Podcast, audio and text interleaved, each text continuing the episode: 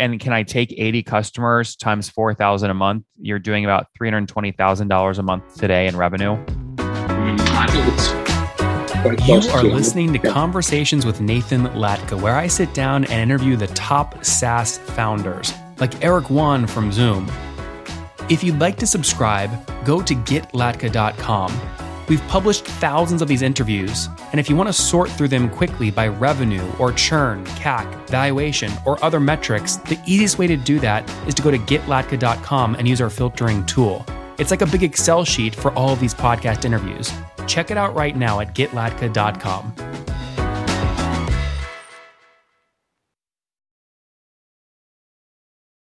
Hey, folks, my guest today is Janne Kärkkäinen. He's a value driven entrepreneur, father of four, and a team sports enthusiast. Played a lot of band in front of 80,000 people. He set up three companies and sold one. Now he's building the next phase of evolution in B2B collaboration called One uh, OneIO.cloud. It's an integration service provider. All right, Janne, you ready to take us to the top? Yeah, sure. Okay. So, what does that mean, a, uh, an integration service provider? Well, it actually means this kind of like, um, I think you're talking about SaaS all the time, so it's kind of like a primary thing. But I, I think uh, from our standpoint, we are kind of like uh, combining the domain expertise and the SaaS product to be this kind of like a service provider offering, which means that we can actually our customers can hand out the keys to this particular domain, which is not that kind of like easy to fulfill, and we'll take care of it. So in a way, we'll take the whole nine yards from from our customers. So so it's a combination of there's there's you have a software that's built, but you also do it for your your users. So there's services too. Um, well, two sides. So in a way, of course, you need to ramp up stuff when you implement uh, implement integrations. That's an, only a tiny part, but I think the most valuable part is the running of things. So in a way, mm-hmm. we run it. So in a way, we're, we're like your mobile op- operator for your phones. If you are comparing to your collaboration things between the B two B businesses. So Okay, maybe help us get a better understanding of this. I mean, can you tell us the story of a, a current customer and, and how they use you? Well, usually it's it's um, uh, our prime domain is IT services. So in a way, uh, companies, enterprises have IT services, so they need to deliver different kind of things for their internal customers, so to speak. So in a way, what they need to do is orchestrate this kind of things. So what uh, nowadays is a is a trend is that you actually don't in-house everything. You don't do your like infra stuff, application support, uh, whatever that it needs to be kind of like to fulfill all th- these things. You outsource these things. So it means that you need to be able to orchestrate everything that you do, and that means that you need to be able to collaborate with your vendors.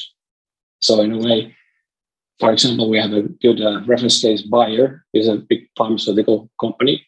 They had this kind of like the mo- biggest outsourcing bid there has been in Europe. Uh, I think maybe globally, but it's one billion dollars or euros this outsourcing.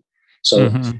they need to operate all these things that they are buying buying from these uh, vendors like Gemini or, or yep. these things.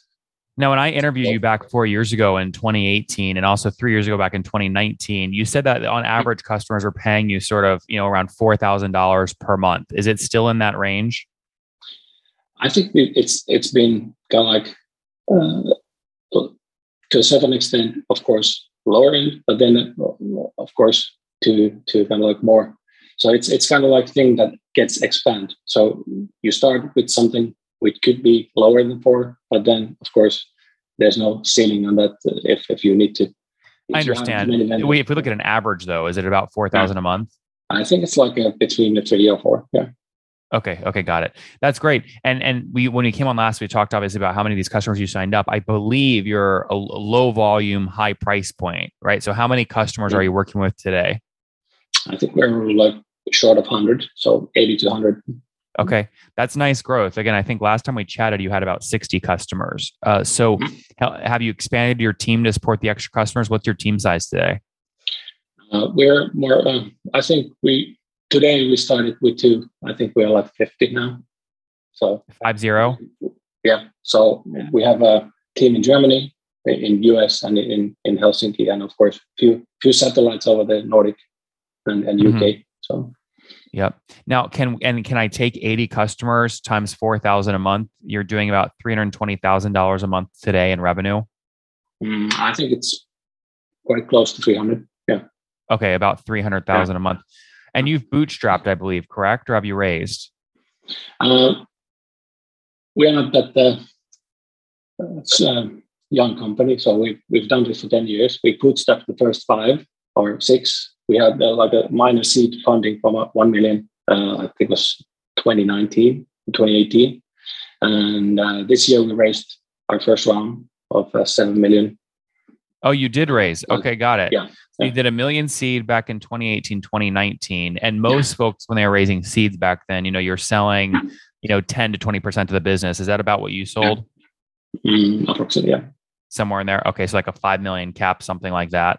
Um, and then, I think yeah. eight or eight or nine. Oh, eight. Okay, great. Yeah. So you got better terms. You got better terms than I would say others did. Um, what prompted the switch? You're pretty capital efficient, right? Up to last year, you had only a million raised, but you had over 3.5 million bucks in terms of run rate. Why did you decide to raise capital? I think it's kind of like a obvious that we've done this exploration of, of our own business model and the kind of like offering that we have, and what is really our like we are really proud of the fact that we have practically practically zero churn. So in a way, we we have tested it. So it is the, the kind of solution that we're providing is really good. Our customers are really happy and they hardly never leave. So this was the point where we felt that okay, the solution works now. We need to put, put the pedal to the floor and get some some uh, kind of acceleration to the market. So when did the round close? Uh, on February this year. Ah, so you beat you closed right before the market the market took a dive, right? So would you call this your Series yeah. A? I think it's yeah. Well, usually it's the VCs that uh, define what series it is, so we don't really yeah. care. yeah, but uh, you could call it A. Yeah. Do you guys care about valuation right now, specifically your valuation? Do you think you might raise soon or sell a portion of the company? There is no other tool on the internet that you can use to get a better and higher valuation than FounderPath's new valuation tool. We have over 253 deals that went down over the past 30 days, all the revenue numbers, all the valuations, and the multiplier. That way, you can go filter the data, find companies that are your same size, what they sold or raised for or at, and then use those as comparables in your decks to argue and debate and get a higher valuation and less dilution, which is the name of the game, less dilution. Check it out today at founderpath.com forward slash products, that's plural, forward slash valuations. Again, both plural, founderpath.com forward slash products forward slash valuations. And then most times again in Series A, you know, you're selling, you know, maybe a little bit less than the seed. So maybe 10% of the business. Or were you sort of around there? Mm, a little bit more than 10, yeah.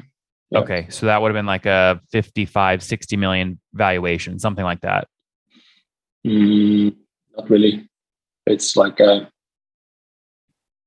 20, 25 from, from 20, 25 million well, valuation. Euros, so, so that's like a 30. 30. Okay. And that's pre money or post? Post. Post. Okay, cool. Well, that that I mean, looking back now, obviously you've only had it for two, three months. Did that valuation feel fair for where you were at the time? I think so. Yeah. Yeah. Mm-hmm. I, well, we started the uh, path towards the, the, next round just before the COVID hit, so we can like run into a few issues because you cannot meet people, and it, usually VCs invest into the team. So it's kind of like looking at the eyeballs more, more or less. Of course, you need to have the numbers and ideas and, and these type of things, but at the end of the day, it's it's the team that they invest, and I I feel that that was a little bit tricky for us because we need to do everything online yep. and so forth. So yep, yep. How many of the fifty people on your team today are engineers? I think it's more or less uh, from the engineering like development side, I think it's like 16, 17. Then we of okay. course have support engineers and this kind of like more technical people, not but not the developers, maybe five, six. Okay, so maybe 23 total, something like that. Yeah. And then do you have quota carrying sales reps uh, yet, Janne, or no? Yeah. How we many? Actually, well, few are kind of like having like a like these have multiple roles, but uh, I think uh, in, in Germany we have two, uh, in Finland three, US two. So it's five total. Yeah. Yeah. How did you figuring out your first salesperson's quota is not easy for a SaaS founder. Mm-hmm. How did you set your quota for your first sales hire? Um, I can't really recall. So it's going to You're not sure. Okay. I, yeah, and, and I I think when it comes to these sort of quotas and, and, and things to uh, how to measure these kind of sales, I think in, in our case particularly, it, it is a team effort. We don't really we feel that it's it's kind of like a weird our our, bonus mechanisms are, are more kind of like joint. So when the team and the whole company Yep. makes an effort, Yep. then we'll. And you shared back in 2018 that you were spending, you know, about $60,000 to get a new customer paying $4,000 a month, right? So you had a payback period of around 13 months. Are those still mm-hmm. the same metrics? I think we've gone up a little bit. Okay. So, so Spend a little more. is- yeah. Uh, well, I'm not, But you still have- I'm, I'm not. Sorry. I was going to say, you still have the really good retention, right? Above 100% net dollar retention. Yeah. Yeah. Yeah. And I think Um, LTV and- CAC is quite quite extensive since we don't have really churn. So so the calculation with with if you need to divide by zero, it's a little bit tricky. So. Yeah. Yeah, that's tricky. Now, when you say the CAC went up a little bit, where, I mean, that's 80,000 bucks. Where are you spending that money? How are you using it? Uh, well, of course, company of our size is it's, it's salaries, of course. And uh, Okay. So most of that CAC yeah. is salaries, not paid marketing expenses, paid no, ads. No, no, no, no. It's it's personal, of course, labor that we need to do, and uh, of course, inbound and this kind of market awareness is something that we are exploring a lot, but uh, it's a tricky business. Amazing. We haven't really uh, found a, like a okay, we put money there, and we're so we're like Yeah. in a in a in the face. Well, Janne. Before we wrap up, I have to ask about the three guitars behind you. How did you get in front of 80,000 people? I mean, are you in a band or a solo performer or what? yeah, I used to be in a band like ten years ago, so That's amazing. What was the name of the band? uh, it's called Sunrise Avenue. Sunrise Avenue. And the you biggest venue you played was 80,000? Yeah, Wow. I'm I'm looking up pictures of you from back in the day right now on Google. You were you Yeah. were you were quite the you were quite the guitarist, huh? Yeah, well, that's for somebody else, else to decide. But uh, it, was, it was an experience, of course. Do you still do you still get a chance to play today? Uh, yeah, well, I have another band at the moment. Uh, well, not that active though, but uh, it's called Phoenix Effect. You can you can find that in uh, Uh-huh. Spotify as well. However, I think we're the uh, Sunrise Avenue is, is, uh, is having a farewell tour at the moment, uh, and actually, I'm, I'm planning to join the guys in, on stage in in, in That's a- July, so it's going to be exciting stuff. So.